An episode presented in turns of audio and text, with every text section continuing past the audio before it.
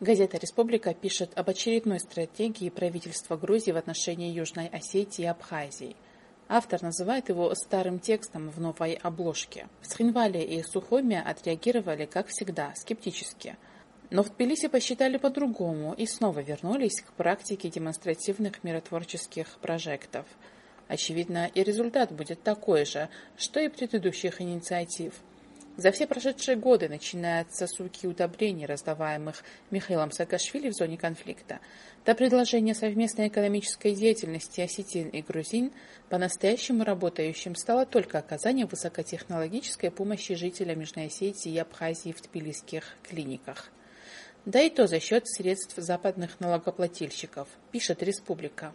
Автор сравнивает все мирные программы и инициативы Грузии с 2008 года и находит в них мало различий, кроме названий и нового бюджета каждый раз. Едва ли стоит ожидать чего-то нового и от разрабатываемой теперь уже третьей по счету стратегии грузинских властей. Это будет старый текст в новой красочной обложке и с новым ценником – очередной сизифов труд. Между тем, в Тбилиси пора понять, что все эти их потуги в Южной Осетии давно уже мало кого интересуют, считает республика.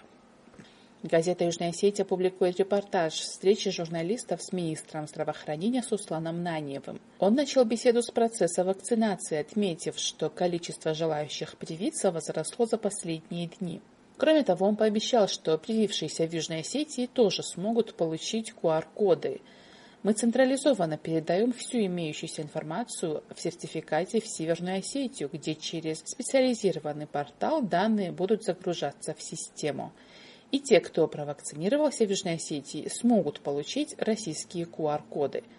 Этот вопрос мы намерены начать решать на этой неделе. Предварительные договоренности уже есть, отметил министр.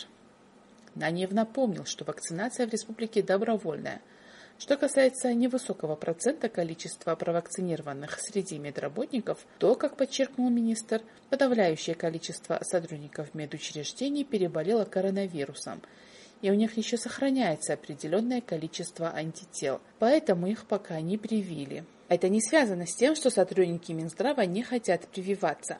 Это связано с объективными причинами, а не с отсутствием желания, заверил Нанев. В социальных сетях и медиа Южной Осетии на этой неделе много писали о кончине политолога, известного общественного деятеля и преподавателя йогу Дины Алборовой. Светлые воспоминания о Дине, которая честно и достойно прожила свою жизнь, оставив после себя плоды своих добрых тел и справедливого голоса, всегда будут сильнее смерти. Светлая память. Пишет на странице Дины Алборовой в Facebook пользователь Роберт Карт.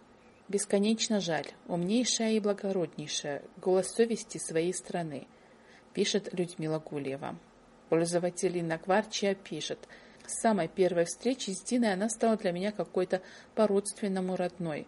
Умная, сильная, принципиальная, профессиональная, при этом добрая, веселая и дружелюбная. А самое главное, что вызывало особое уважение к ней, это ее патриотизм и бесконечная любовь к родине.